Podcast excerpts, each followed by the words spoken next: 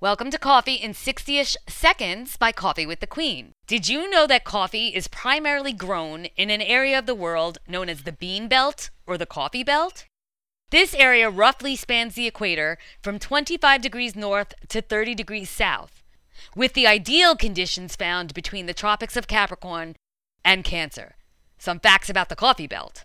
While around 70 countries have the environmental conditions to grow coffee, there are only a few major producers. The top five coffee producers are Brazil, Vietnam, Colombia, Indonesia, and Ethiopia. The belt has the right environmental conditions for coffee growth moderate climate, where there is a dry season to allow for harvest and drying.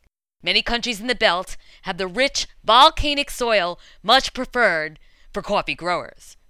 To learn more about everything coffee, please check out our blog, coffeewiththequeen.com, or our website, thequeenbean.com.